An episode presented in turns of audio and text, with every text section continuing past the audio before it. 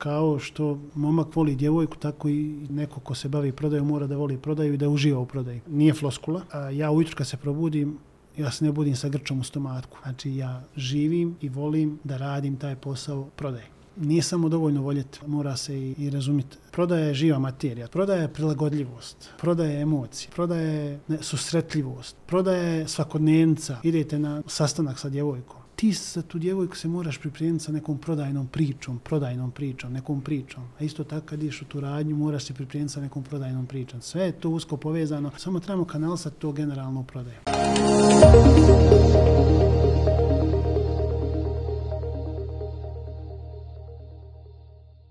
Lijep pozdrav svima u podcastu Imam ideju, portala Bljesak Info. Vraćamo se poslu. Ja sam Miljenko Buhač, neki će se možda i sjetiti. Ljeto ostavljamo iza sebe i nadamo se ove jeseni dosegnuti magičnu brojku od 50 naših izdanja. Blizu smo. Danas imam veliko zadovoljstvo, čast, izazov ugostiti predstavnika od jednog od najvećih svjetskih brendova, jedne od najpoznatijih svjetskih kompanija. Radi se o kompaniji Nestle, konkretno Nestle za Bosnu i Hercegovinu. Moj gost, gospodin Janko Ilić, direktor Nestle za Bosnu i Hercegovinu. Janko, dobrodošli i hvala za dolazak. Hvala vam, Milenko, na pozivu i bolje vas našao. Drago mi evo da ste uspjeli, iako znam da imate puno posla. Iz Banja Luke ste, vjerojatno puno putujete bez obzira odakle bili. A, vi ste studirali ekonomski fakultet u Banja Luci, naravno doškolovavali se, pratili sve moderne trendove koji su potrebni da bi se postalo menadžer, menadžerom, modernim, ali nije baš sve to tako jednostavno, jel da? A, slažem se, sve ste dobro rekli. Kako je krenulo a, kad je u pitanju vaša karijera, što ste počeli prvo raditi? Pa ne znam koliko imam vremena, ali ja bi eto, pokušao u kratkim crtama da svoju karijeru ovaj, eh, od početka pa do dana današnjeg uh, predstavim. Pa naime, eto, spomenuli ste to školovanje, posle završene srednje škole u Banja Luci, spomenuli ste da sam iz Banja Luke, eh, na jednom porodičnom druženju koje je bilo kod mojih roditelja kući, uh, naš uh, rođak mi je pondio posao da dođem kod njega da radim kao skladištar jer je imao distributersku firmu u to vrijeme. Znači, to je bilo 2005. godina. Obzirom da su moji roditelji tad bili u izgradnji, pravila se kuća i nije bilo ovaj novca za, za, za napretek, jednostavno bio sam primoran da prihvatim to radno mjesto i taj izazov i 2005. znači sa svojih nepunih u tom momentu 19 godina, ja sam uplovio u te neke nepoznate do, do, do, do tada ovaj, vode, a u pitanju znači radni odnos i svakodnevni odlazak na posao kao što je dotad bilo i, i, i u odlazak u školu. I ta moja prvo, prva ta moja pozicija što je bila u toj distributerskoj e, kući je bila skladištar. Znači počeo sam kao skladištar. Da bi nakon dvije i po godine napredovao sa mjesta skladištara da budem na fakturnom odjelu, dakle da kucam fakture koje skladištari spremaju i koje te fakture koje idu na, na, na, kod, kod uh, kupaca. Poslije jedno 7-8 mjeseci na mjestu uh, kako se zove, faktur, na fakturisanju, uh, ukazala se prilika za mjesto komercijalste, znači prodavca na terenu, što je meni dotad bio san. Jer kroz te dvije i po godine koliko sam radio u tom preduzeću, moja glavna preokupacija mi je bila da, Bože, samo da mi postati komercijalista i da men, da dobijem telefon i da mi stalno telefon zvoni. Dobro, ali odakle taj san? Kako, kako to? Kako se to pojavi u čovjeku? Pa nisam siguran, ali mislim da, da je nemam formulu tačno za, za, za, za, za to, ali mislim da, da sam se ja negdje i rodio s tim. Da mi se ta ljubav, jer moj, moja porodca uopšte nije neka trgovačka porodca, da pače skroz u, u drugom smjeru, ovaj, i roditelji, i bliža i dalja familija, tako da, o, eto, jednostavno su meni to rodilo. I nakon nekog dvije godine rada kao, kao komercijalst na terenu i non stop zvonjenja telefona, negdje sam ja svoj san do tog momenta ispunio. U, poslije toga došlo je vrijeme da promijenim fi, e, pred, e, preduzeće, da, i prešao sam u totalno drugu o, branšu. U pitanju je bila duhanska e, industrija i negdje tamo od 2010. do 2015. godine radio sam kao prodavac i key account manager uh, u, u, firmi, sad ne znam smijem spomenuti ime firme ili ne smijem, ali... Nama ne smeta, jedino te... Vele tabak firma iz, iz, iz, iz, iz Srbije, bila je distributer, uh, distributer više duhanskih brendova u, u, iz regiona, između ostalog tvornice Duhana Rovin. Tako da to iskustvo iz Vele tabaka volio bi i podijeliti sa svim mladim kad bi ovaj kad bi htjeli da da poslušaju šta sam ja tamo i koliko sam napredovao i što me u stvari sada negdje i profilsalo da da da radim. Ali pušanje je štetno, ja to moram reći opet. Nećete vjerovati, nikad nisam pušio. da. Tako da, a inače sam i sportista po od sporta sam bio ranije tokom svog školovanja i u osnovnom i u srednjem školovanju. 2015. godine napuštam Bosnu i Hercegovinu na pola godine i odlazim u Ameriku čisto da probam malo da vidim kakav je to u stvari život što kažu preko bare. Je li Amerika samo radi znoj? kažu. Pa u suštini upravo ste. E, imao sam želju i tam se želja ispunila. Otišao sam na, na, na pola godine u tu čuvenu Ameriku. Ni manje ni više već u New Yorku, srce, da kažem, svijeta. Imam tu sreću, pa imam tamo uh, poznanik, odnosno rođake, koji su nas primili, tadašnju moju uh, djevojku i mene, uh, današnju suprugu, uh, i koji su nam dali da se osjećamo u njihovom domu kao da je naš. Isp samo ću vam u, u, u dvije rečence objasniti kakav je taj jedan dan u toj Americi, u tom američkom snu ovaj, meni izgledao. Zamislite da sam da bi stigao na posao u 8 sati, a radio sam u državi koja je sjeverno od Njorka, inače, kao što sam spomenuo, bili smo u Njorku, a ovaj, u državi koju sam radio zove se Connecticut, e, grad Milford, e, da bi stigao u 8 sati na posao, u 4 sam se ujutru morao probuditi. A na večer, ako se vratim u 9, rano sam se vratio. Tako da četiri mjeseca na tom radnom mjestu, a radilo se o obradi e, kamen, kamena, e, mi je u dobroj meri isprofilisalo i moj sadašnji život i neko moje razmišljanje. Nikad ne zaboraviti moment augusti mjesec bio, ja na suncu, bez, bez trunke hlada i razmišljam se, Bože... Što znači obrada kamena? Što ste radili tamo? Pa evo, zamislite ovaj sad sto koji je pred nama, da nije od drvena, drvena ploča, već da je kamena ploča. I vidite da ovaj sto nije, nema uh, oštre ivice, već ove ivice da, ne, da, ne bil, da bi bile ovako oblekao što je ovo, to se mora malo polirati raznim mašinama i tako dalje. A kamen je poprilično osjetljiv materijal koji lako puca, a skup je. Tako da tu trebaju, što kaže, nježne ruke, a muška snaga i negdje sam ja to se i našao u tom, ali u suštini ne, ako bi bilo potrebe, mogao to i dan danas raditi, ali hvala Bogu pa nema potrebe. Da, postoji se puno rekao. pitanja, je li tako, mladom čovjeku, zašto sve te škole, zašto prethodno iskustvo, što mi Amerika može ponuditi ili bilo koja gdje, gdje kamen obrađujem, jel? I onda povratak u stijedi, je li tako? Jeste, dvije, nakon pola godine, da. Da, ali u jednom trenutku postoji jedna poveznica sa Hercegovinom. Koliko je ona bitna? Pa vi dobro znate moj život. Ona je jako Pročitao bitna. sam. Tako je. Ovaj, ona je jako bitna. E, naime, kad sam se vratio u Banja Luku, bio sam možda dva, dan, mjesec, dva bez posla i ukazala se prilika da dođem na razgovor za posao u upravu u Hercegovinu, u distributersku kuću MCI Širokog brijega, koja je igrom slučaja distributer Nestlea za Bosnu i Hercegovinu. E, naravno, dotad sam znao i bio sam upoznat sa svim tim šta MCI čega je sve distributer, između ostalo kao što rekao Nestle, ali i drugih poznatih svjetskih brendova. I jednostavno nisam bio mu, u, ni u prilici da i ne prihvatim to, a drug, s druge strane profesionalna ta moja profesionalni izazov unutar MCI-a i pogotovo kad spoznaje da, ću, da bi radio asortima Nestlea, a, me je vuklo ka tome da kopam da, da, da dođem na to radno mjesto. A inače radi se o voditelju prodaje za banjaličku poslovnicu jer MC ima više poslovnica u, u, u širom BH, pa između ostalog bila je voditelj prodaje za poslovnicu Banja Luci, konkretno Nestle ovog asortimana.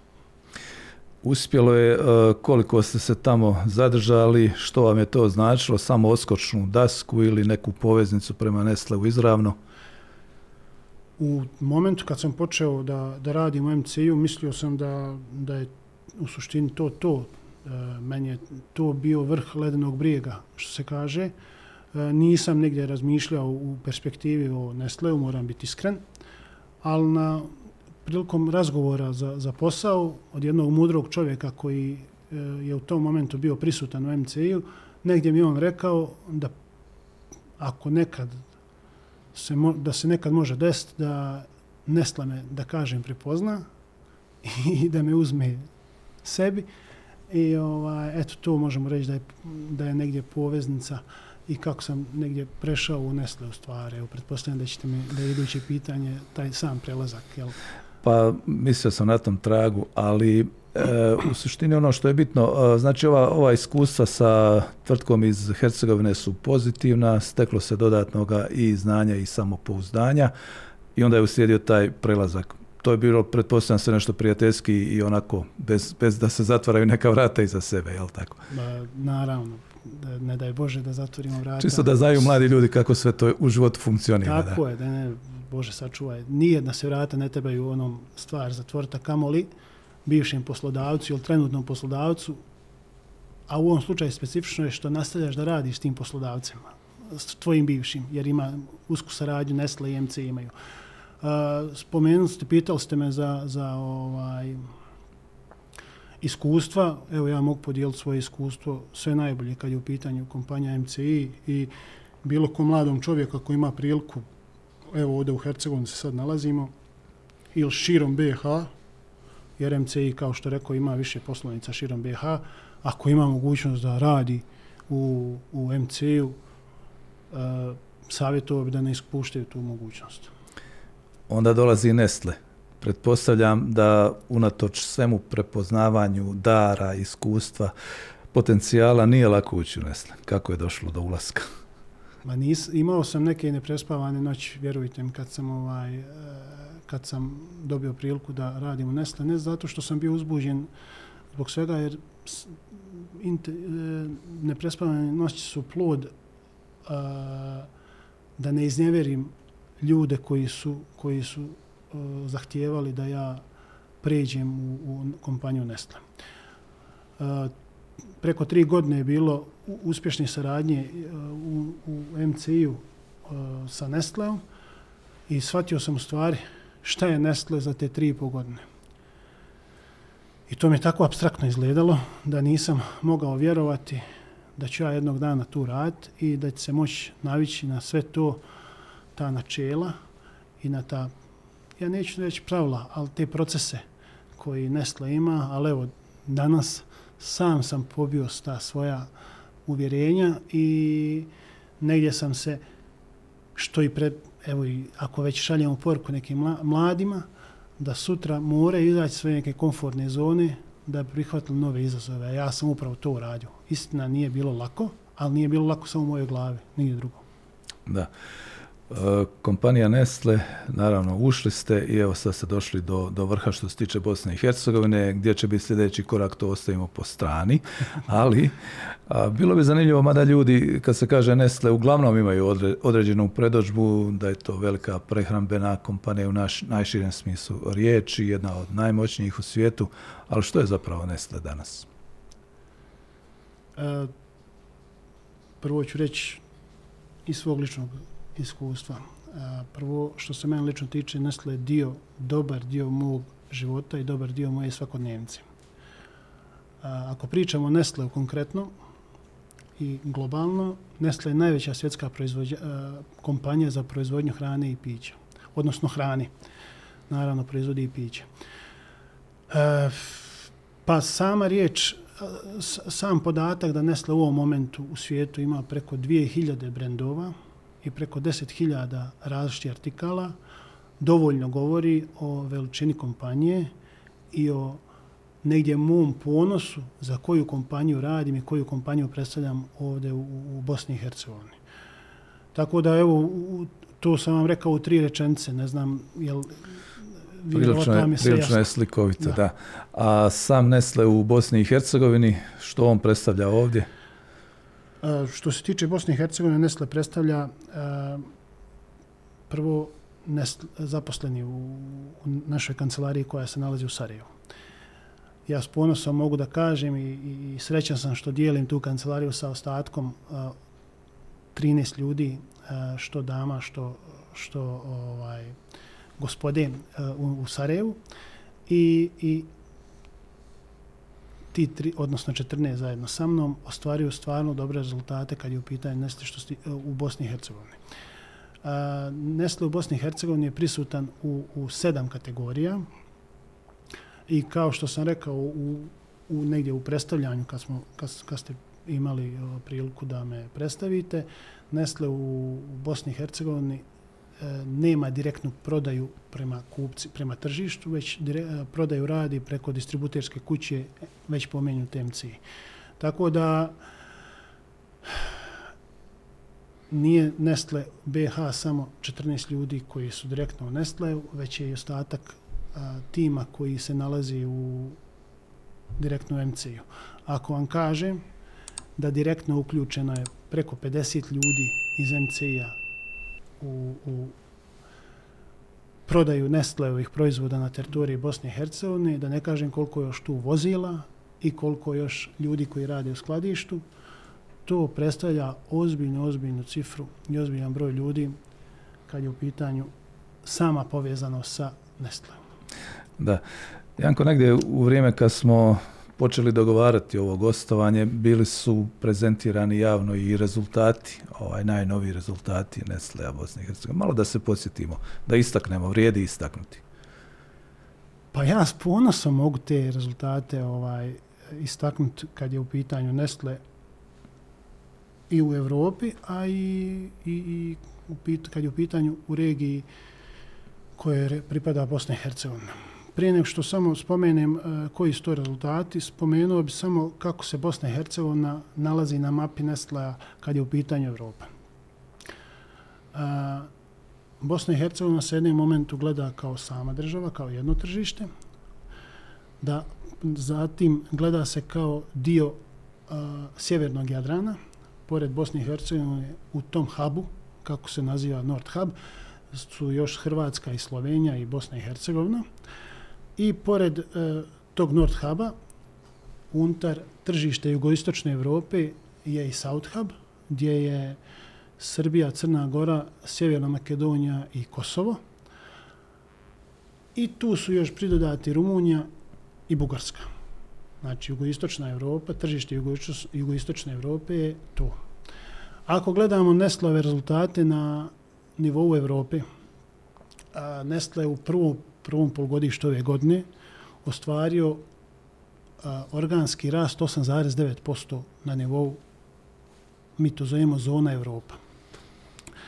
Kad je u pitanju a, ovaj, kako se zove, a, jugoistočna Evropa, rast Nestlea je 14,7%, a kad je u pitanju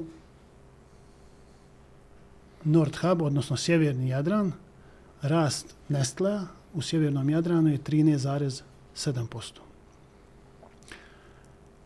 Zvijezda država unutar sjevernog Jadrana je naša Bosna i Hercegovina koja, zapamte, znači sjeverni Jadran raste 13,7%, Bosna i Hercegovina unutar sjevernog Jadrana raste 19,8%.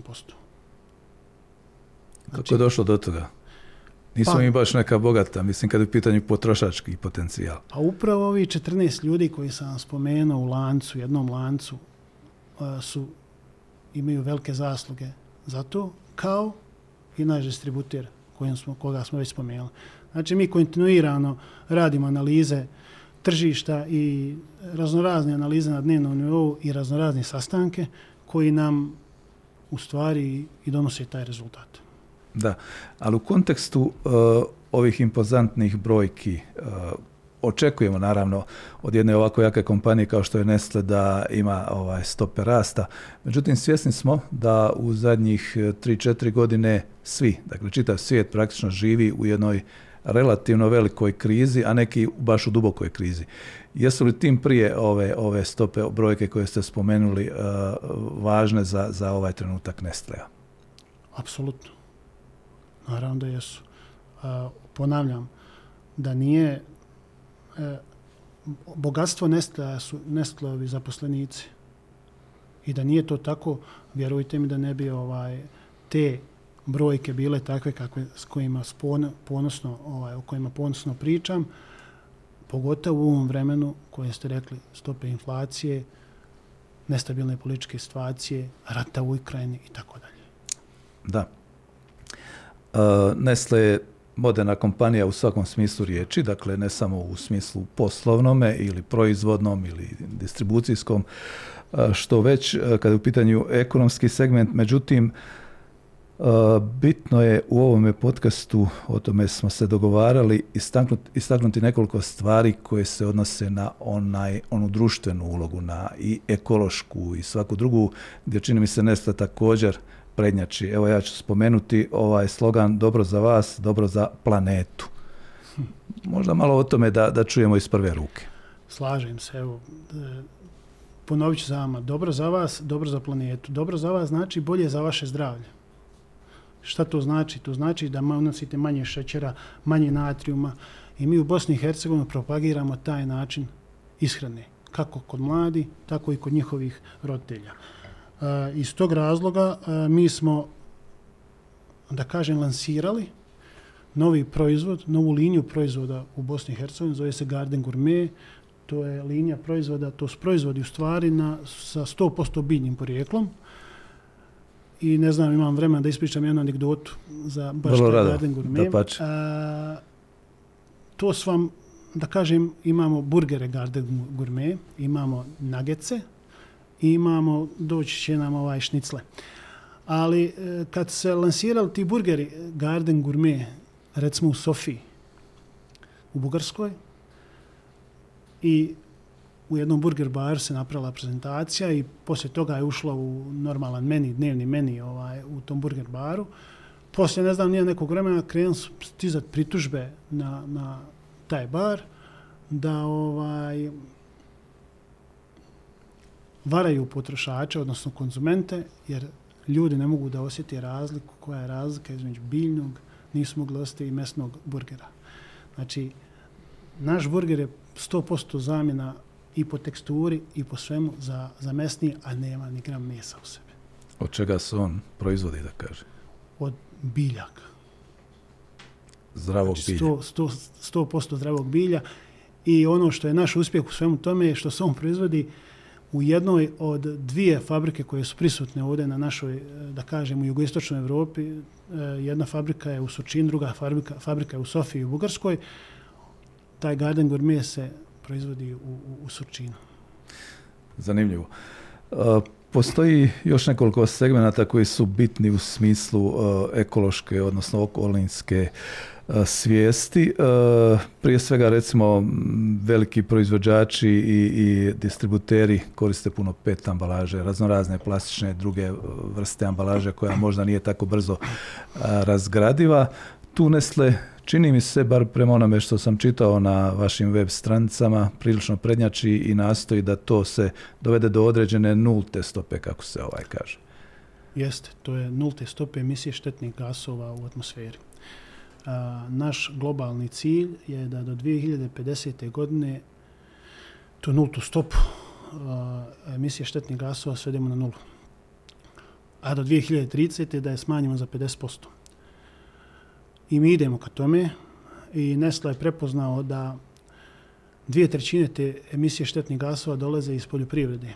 I nama je negdje, e, nije nama već je naša strategija, da radimo aktivno sa poljoprivrednim proizvođačima, njihovu educiranosti, da one svoje otpade ne bacaju, već da je koriste u dalje, u dalje njihove procese, pa između ostalog za proizvodnje električne energije i tako dalje što se tiče reciklirane a, ambalaže, a, naš cilj je da do 2025. godine sva ambalaža, kad je u pitanju Nestle, se može reciklirati. Ono što uh, što je specifično, recimo, kad je tržište Bosne i Hercegovine u pitanju, što je, recimo, naš Smartis, to su male bombonce. A, prepoznate su na tržištu. A, by the way, ja jedem, evo iskreno, jer bez njih ne mogu da putim. A, ambalaža za Smartis bombonce je 100% od recikliranog materijala. To su one u raznim bojama, je li tako? Tako je, tako je, tako je. Tako da, evo, Smartis je negdje pionir u, kad je u pitanju uh, 100% uh, reciklirani materijal kad je, u, uh, kad je u pitanju Nestle u asortiman. I do 2025. godine, ponavljam, naš plan je da, da imamo 100% uh, uh, pakovanja za reciklažu. Čuo sam jednu anegdotu. Jedan je ugledni, važan klijent tražio od Nestlea da u hotelima se serviraju bez smeđih, da smeđa boja otpadne i da je Nestle to ispunio. je li to moguće?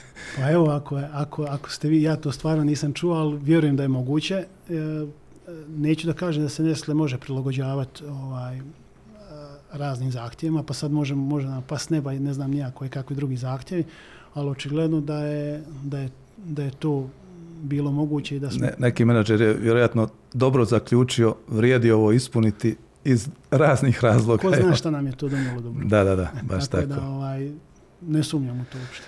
Da, ali općenito ovo kad se kaže recikliranje, ambalaža koja je prilagodljivija i tako dalje, Od čega se danas ovaj, izrađuju te vrste ambalaža koje se mogu lako reciklirati?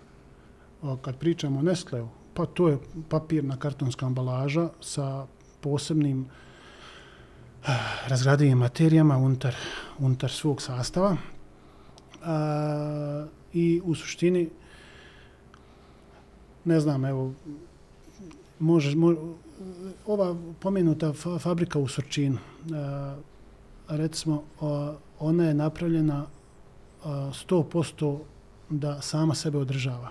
Pa sva ambalaža koja se odatle baca, sva ulja, sva voda koja se koja odlazi u kanalizaciju se koristi ponovo za, za ne znam, za obradu bilo čega. Recimo, mi skupljamo u sučinu kišnicu i obrađujemo je i onda s tom kišnicom ovaj, dalje koristimo, ne koristimo vodu iz, iz, iz normalnu vodu, na primjer. Da. Eh, imate li neku procjenu ili neko iskustvo eh, koliko su potrošači u Bosni i Hercegovini spremni slijediti ove moderne trendove koje se na neki način, neću kazati nameću, ali preporučuju? Pa prilagodljivi smo mi i želimo mi nove, nove, nove kad, je u pitanju Bosan, kad su u pitanju Bosanci i Hercegovini, želimo mi nove trendove dokaz svih tih trendova je i ja ću vam reći, vratiti se malo sada opet preskače možda s teme, ali, ali 95. 6. godine kad je Nestle, kad je se prva Nescafe instant kafa uvezla u Bosnu i Hercegovinu, ljudi nisu znali šta je instant kafa tada. A kamoli da se, kako se pravi i kako se pije.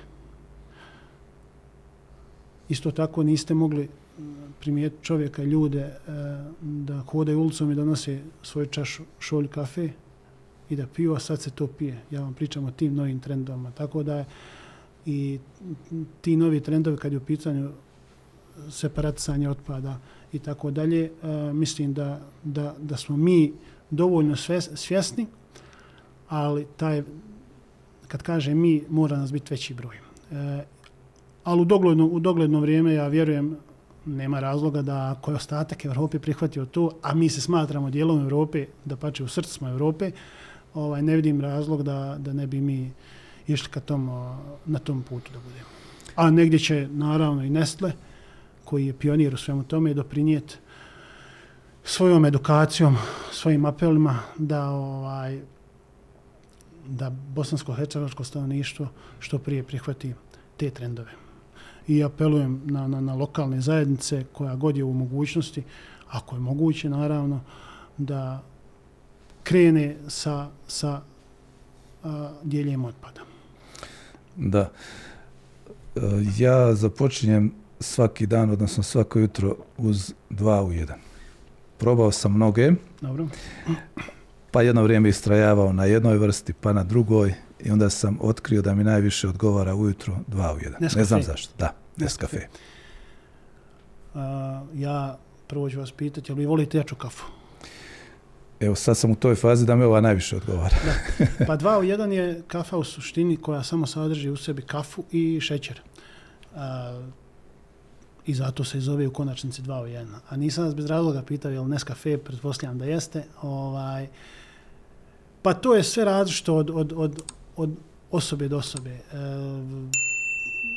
ja, ja se nekad iznenadim podacima kada vidim, e, recimo, kao evo, ako sad pričamo o prodaji kafe, i mi imamo, ne, pored, pored tih kafi, kafica, ovaj, da kažem, u protićima i, i onim pakovanjima od 100-200 grama, odnosno sada 95 i 190 grama, a mi imamo i, i liniju a, Dolce Gusto, to su vam kafe iz aparata. Iznenadim se, recimo, a, podatkom o prodaji Dolce Gusto ovaj, e, vrsta kafe, jer vidim da, da bosanci i hercegovci više piju miks neki sa mlijekom nego ovo što vi, o čemu vi pričate. A recimo, iz tog aparata istekne, može da istekne kao i u kafiću možete dobijete pravi espresso. Imam. Koristio sam nekoliko godina i onda izišao iz mode. I sad mi onako najviše odgovara, kažem ovo, ali ne mora značiti da je to neki Slažem se, slažem se. Najbolji proizvod, nego koji meni najviše odgovara. generalno, evo, ako već pričamo o kafi, tržište Bosne i Hercegovine je tržište e, malo jače kafe. I evo, ako, ako mi date priliku još da se pohvalim jednim podatkom, e, kad je u pitanju tržište Bosne i Hercegovine, ako uzmemo total kafu, ako gledamo, a, tržište Bosne i Hercegovine je podijeljeno 70% da se pije turska kafa, odnosno tradicionalna kafa, a 30% se pije instant kafa. Trend rasta instant kafe i dalje prisutan, ali je trenutno taj umjer 70% tradicionalna, 30% instant kafa.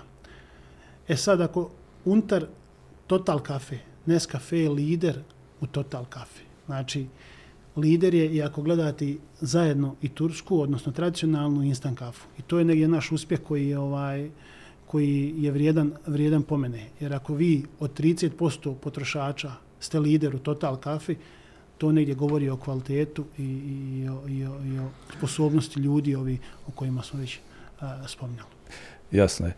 Naravno, Nestle je prepoznatljiv kao takav, ali kvaliteta je naravno ona koja opredjeljuje jeli, što ćemo konzumirati, kupiti i tako dalje. Ranije možda i češće, ali i danas ponekad čuje se recimo u javnosti kako velike međunarodne kompanije gutaju, neću kazati čitave države, ali na neki način lokalnu privredu, lokalno gospodarstvo. Međutim, često možda ljudi ne vide onu pravu sliku, što je zapravo utjecaj velikih kompanija koje su moćne i financijski, i tehnološki, i organizacijski, po pitanju menadžmenta na upravo lokalno gospodarstvo. Pa to možemo pitanje posmatrati sa dva aspekta. Može biti negativno, može biti pozitivno.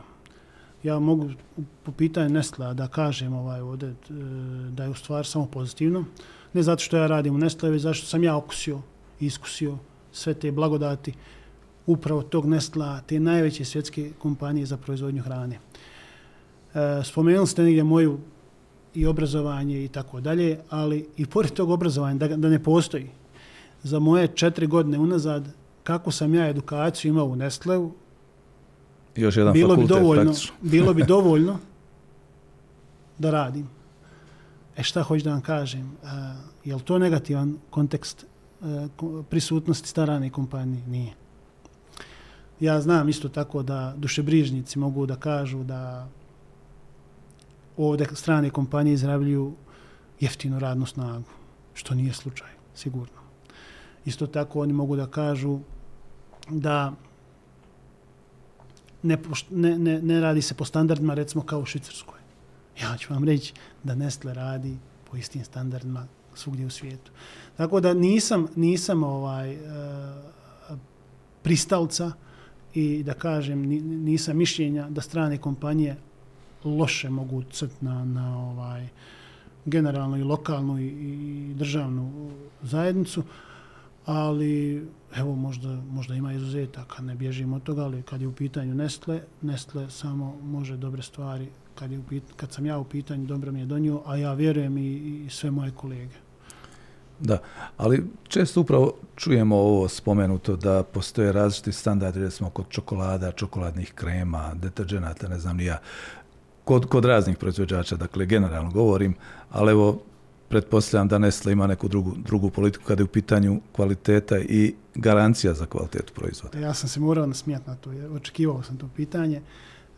Iskreno, negdje i ja sam razmišljao dok nisam ušao u Nestle, ne, ne u Nestlovim proizvođima, ali između ostalog da to nisu, uh, da, da proizvod nisu isto kvaliteta. Prije tri mjeseca sam imao priliku da posjetim fabriku Nestlea u Sofiji. U, u toj fabrici se pravi upravo onaj pomenuti Smarties koji ima ambalažu koja se reciklira i KitKat čokoladice. Iz te fabrike idu svugdje u Evropu. Šta zna znači da sa iste trake jedna, jedna jel, jedan KitKat ide za BH tržište, drugi za, ne znam, bugarsko tržište, treći za rumunsko tržište i tako dalje nije sve to isto. Tako da Nestle e, ne radi po tom principu. E, istina, mi se prilagođavamo e, u nekim, sa nekim e, artiklima e, lokalnom, lokalnim, da kažem, potrošačima i, i onom što, što ovaj, potrošači vo, eh, vole, ali na ovim, pretpostavljam na, da ste mislili, da mislite možda na Nescafe ili tako dalje, ne, to nije ovaj slučaj i Nestle nema posebne trake za naše tržište, a posebne trake za, za, za ovaj vanjska tržišta. Da, ne, kažem, mislim sam općenito, pa evo dobro je čuti da ovaj postoje u istinu ti ujednačeni kriteriji, jer ljudi se ne daju prevariti, to svi znamo i onaj ko to nauči na vrijeme profitira da kako. A, prije nego li se malo pozabavimo sam ovim samim vještinama prodaje, koje su ovaj, jako bitne i nije ih lako svladati, Malo u ovom kontekstu uh, velikih kompanija kojima je vjerojatno bilo lakše podnositi ovu krizu koju smo malo prije spominjali, ali što su recimo najveći izazovi kad je u pitanju ovo proteklo vrijeme gdje su imali razne krize, ne samo pandemije i ovoga rata nesretnoga na tlu Europe, nego i nekih drugih stvari koje su sto povezane, prije svega energenti i tako dalje. Što su dakle ponajveći izazovi za velike kompanije i kako se nanosle ovaj, sa tim? Pa nama je najveći izazov, jedan od najvećih izazova klimatske promjene, na primjer. Isto tako, e, možemo reći da je, kad je u pitanju, ako prič, gledamo na, na, na, na lokalnom nivou na, u Bosni i Hercegovini, činjenica je da mi nismo imali e, problema, ali generalno Bosna i Hercegovina ima problema i sa radnom snagom. E, negdje volio bi da istaknem da je Nestle i to prepoznao i u, u našoj regiji kako sjevernog Jadrana, tako i južnog Jadrana gdje sam spomenuo da Srbija, Crna Gora, Sjeverna Makedonija i Kosovo su prisutni. Nestle svake godine organizuje Summer Cool School za studente, gdje su studenti mogu dobrovoljno prijave. I to nije samo slučaj Eh, za, za Srbiju već mogu iz i, i Bosnu i Hercegovini i Hrvatsku iz više zemalja mogu, gdje se studenti mogu da se prijave i da svoju ljetnu praksu uz svoje dodijeljene mentore da ostvare u, u, u Nestleu. I nakon toga, ako izraže želju i ako negdje vidimo da, je, da, da, da, da, da su spremni, Nestle i može zadržati da, da, da, da rade unutar kompanije. I kad je bolje upoznaju, naravno.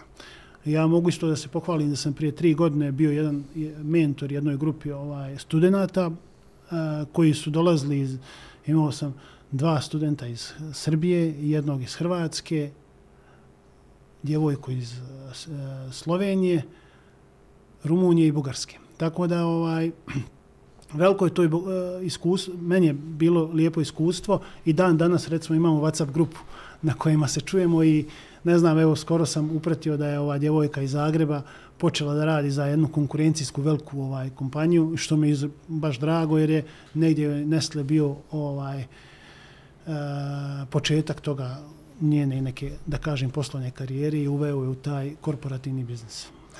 Da. E, spomenu ste eto, to pitanje koje je onako bilo predviđeno, e, nedostatka kvalificirane radne snage, ljudi odlaze, pogotovo mladi školovani ljudi, uz to Nestle ima problem, neće niko da radi za Nestle, šalim se. ovaj, ali općenito, recimo, uh, vi kad tražite nove uposlanike, nove djelatnike, što zapravo očekujete od onih koji izlaze s fakulteta? Znate kako, danas, moje mišljenje, u današnje vrijeme mladi su poprilično, nije sada kritikuje mlade, već opušteniji nego recimo kao što, što sam ja bio u svoje vrijeme. Evo, ako se sjećate s početka razgovora, ja sam, meni je sam bio da postanem prodavac, odnosno komercijalista na terenu. I drhtao sam od, na svom prvom, prvom razgovoru za, upravo za taj posao. A nisam znao kako da se spremim. Današnje mlade generacije, mislim da, da u, u taj tu selekciju, odnosno pristup tom novim, novim poslovima, ulaze poprilično hrabro, ne razmišljajući, ne da kažem o posljedicama, već oni jednostavno imaju nekako više hrabrosti ka tome. E, što ne kažem da je, da je loše, ali ovaj ono što, što mi, što, kad je u pitanju Nestle, e, prije svega tvoja želja je bitna da li želiš da radiš u Nestleu, da li sebe vidiš u Nestleu, kako misliš da, da će Nestle izgledati za par godina i tako dalje.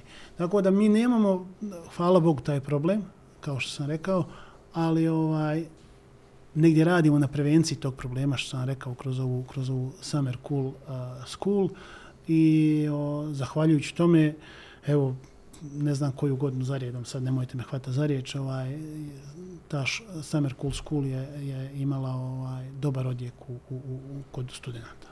Da, ali evo, na tragu i e, vlastitog školovanja i sad u praksi kad se vidi ovaj što zapravo koji skills su bitni koje vještine ovaj znači isto ovaj što bi se recimo moglo promijeniti u samom sistemu školovanja pa da ljudi još još bolja znanja steknu pa definitivno malo da se poradi na praktičnom dijelu sve moje školovanje ni, evo, ajde ne pričamo samo o mene, u bilo kome sad, je li vama realno da neko završi ekonomski fakultet da može odmah da radi u, u, u, evo, rećemo sad u banci, bez bilo kakve prakse.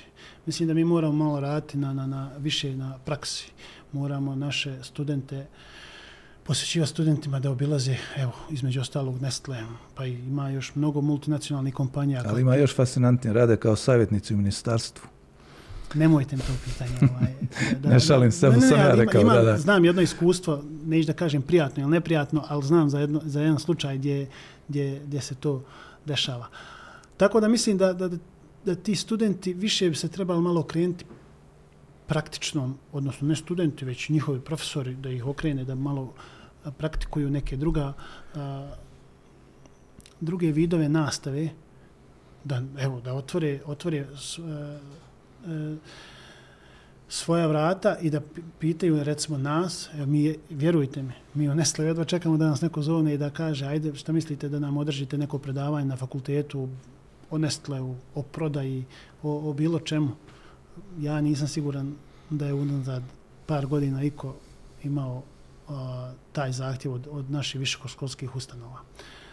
Dakle, da eto, to može negdje biti poruka ne više mladim, jer ko sam ja da, ovaj, da savjetujem kako mladi, tako i profesore, ali evo može biti negdje, to je moje mišljenje. Pitao Ideja, da. Mišljenje, da. Važno imati ideju, to da. smo uvijek govorili. Da. Međutim, vratimo se ovom uh, samom segmentu uh, centralnome, dakle, ovoga čime se vi bavite, to je vještina prodaje. Što je recimo tu bitno? Evo sad neki mlad čovjek slučajno nabasa na ovaj podcast kaže ovo je zanimljivo, pametan čovjek, sposoban, vidi ovaj, idem u karijeri i tako dalje i kaže, mogao bi se ja ovim baviti, ali kako? Pa prije svega to moraš da voliš. Kao što momak voli djevojku, tako i, i neko ko se bavi prodaju mora da voli prodaju i da uživa u prodaji.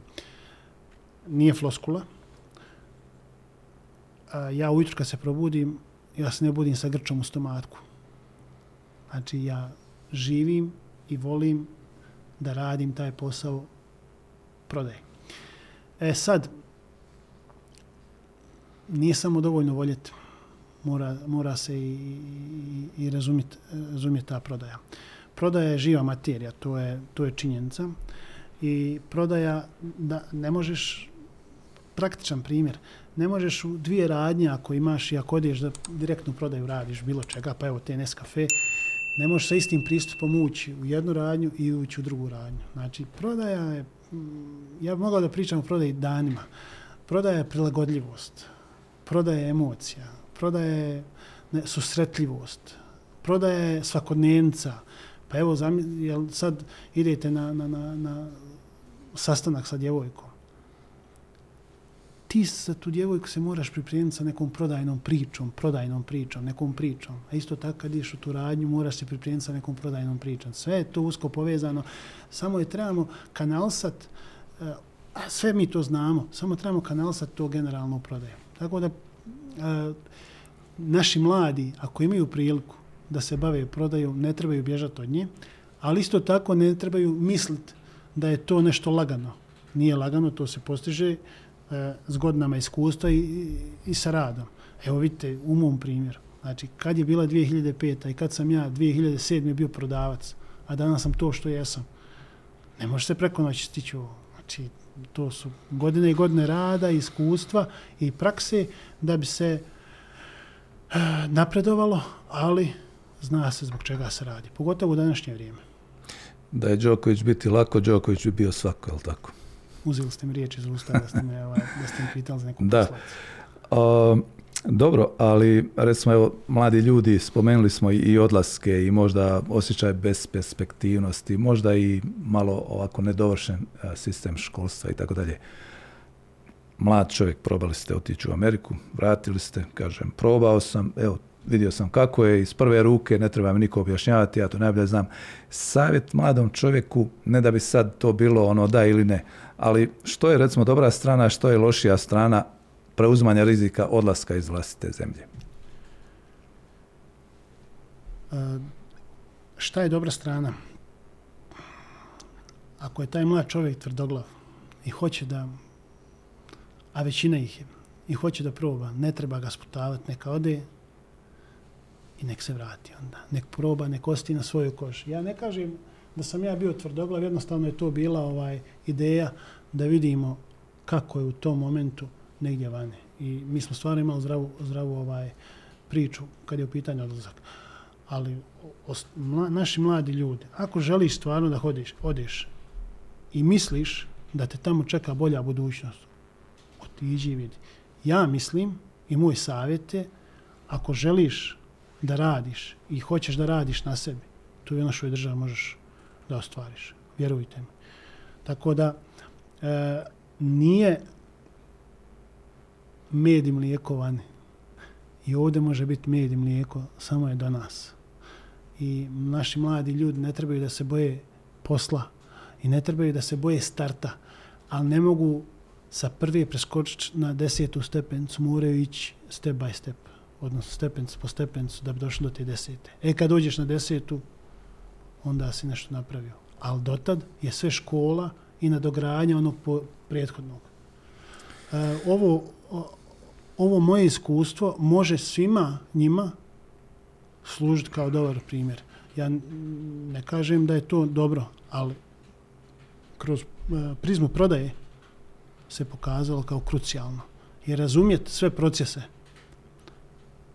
u lancu od logistike, dostave, skladištenja, fakturisanja, malo prodaje do prodaje direktne u objektima je u mom slučaju od krucijalnog značaja. A mislim da bi moglo i da ima može da bude još takvih primjera i da se ljudi e, postepeno nadograđuju. Da. Janko, evo, spomenuto je oženjen, mlad, to vidimo, dosta iskustva već. Što inače Janko radi kad ima, ako ima slobodnog radnog vremena? slobodnog vremena izvan rada. sport spominjan isto tako? E, ima se, ima se, da se razumijemo, ima se slobodnog vremena, nije to, ovaj, meni je Nestle jedan dio života i kod kuće, ja ne mogu bez Nestle i, i da, da budem i kod kuće, da se razumijemo i tu, ali ovaj, u slobodno vrijeme e, najčešće se u zadnje dvije, dvije godine i tri mjeseca provodim sa klincem kojeg smo ovaj, dobili dakle, prije dvije godine i tri mjeseca i sad je negdje to krucijalno vrijeme da, da kad sam slobodan provodim s njim. A, naravno imaju i sportske aktivnosti, su tu prisutne, istina u zadnja dva mjeseca nešto a, manje, ali ovaj najviše volim kada na večer, kada svi legnu, obučem svoje patike, obujem svoje patike i šorci i odem uh, istrčim koji kilometar. Uh, također imam i dobru grupu um, drugara s kojima na sedmičnom nivou, koji oni igraju na sedmičnom nivou basket, pa kad ugrabim priliku, naravno mi na taj basket i podružim se ovaj, s njima, jer sam nekad u, u, u mladosti moje skromno mišljenje bio dobar košarkaš. U kojem klubu? U Banjavčkom lokalnom klubu. Dobro, nije se odšao dakle dalje za košarkom, iako je bilo talenta, ali je ostala navika. E, pa vidite, e, nije da se nije otišlo. E, imao sam priliku da, da treniram sa Crvenom zvezdom iz Beograda, by the way, koji je moj omljeni, omljeni klub, to ne mogu da, da, da, da ne spomenem. Ali u to vrijeme e, moj otac je mislio da samo je da će njegov sin samo na talenat proći u zvezdi, što se nije ispostalo kao tačno. Imao sam talenat, ali nešto drugo tata nije prepoznao, tako da nisam ovaj se nastavio baviti tom košarkom, a poslije me je sačkalo ova malo teža situacija financijska u porodici koja me primola eh, koja me natjerala u stvari da, da, da radim. I ako mi date još minut, samo da vam kažem koliko još volim tu košarku i koliko sam općinjen tom košarkom. A, u jednom momentu, da kažem, svog života sam čak igrao i košarku u kolicima. Znači, neću da je kažem da je to invalidska košarka, već je to košarka u kolicima, gdje sam u jednom banjaličkom klubu koji je inače šampion Aba lige u ovom momentu, ovaj pomogao u, u, na par utakmica i par turnira, tako da ovaj, i bila jedna komična situacija, prijatelj koji me nije dugo vidio i ušao u dvoranu, pošto imao neki termin za, za košarku poslije nas koji smo bili u kolicima i kad me je vidio, ono, prestravio se, Bože, šta je s Jankom bilo, šta on u kolicima, u stvari to je men samo bila ovaj, čista ljubav prema košarci i dodatna zanimacija. Zanimljivo. Janko, evo, mi smo na kraju, ja uvijek na kraju goste pitam o planovima, kako osobnim, tako i poslovnim, pa evo, što očekujemo? Ako se vratimo na početak, kad smo spomenuli koji su ovaj rezultati Nestlea za prvo polgodište, naši planovi za drugo polgodište su isto tako, da kažem, um, veliki i naši, naš, naš plan je da, da, da nastavimo sa rastom i da ovu godinu završimo sa ovim trendom kojim smo postavili u prva dva kvartala. E, što se tiče privatnog, što se tiče osobnog plana, plan je da, što, e, kad je u pitanju Bosne i Hercegovine, da unapredimo naše, naše poslovanje e, sa distributerom tako što bi još više radili na edukaciji e, ljudi kod distributera, sam, a samim tim edukacijom ljudi kod distributera radimo na edukaciji samim sebe, tako da unapređenje poslovanja i odnosa Nestlea kao principala i MC-a kao distributera je negdje nešto, je nešto na čemu ćemo mi raditi do, do, do kraja godine i siguran sam uh, da ćemo u iduću godinu uh, ući sa dobrim rezultatima, sa dobrom 2023. godinom, i još jači e, kad je u pitanju znanje. Hvala za gostovanje u podcastu Imam ideju. Želim da se planovi želje ostvare i privatne i poslovne i da samo nastavite tako. Hvala vam na prilici što ste mi ukazali da, da, da, da gostujem kod vas i hvala vam na prilici da predstavim kompaniju Nestle i, i sebe lično. Hvala još jednom. Ja se također zahvaljujem kolegici Lejli iz agencije Via Media za svesrdnu stručnu pomoć oko organizacije ovog gostovanja, gospodina Ilića, moje kolegici Ivani koja je vrijedno snimila. Svima vama što nas pratite redovno, pretplatite se i gledajte da nas gledate.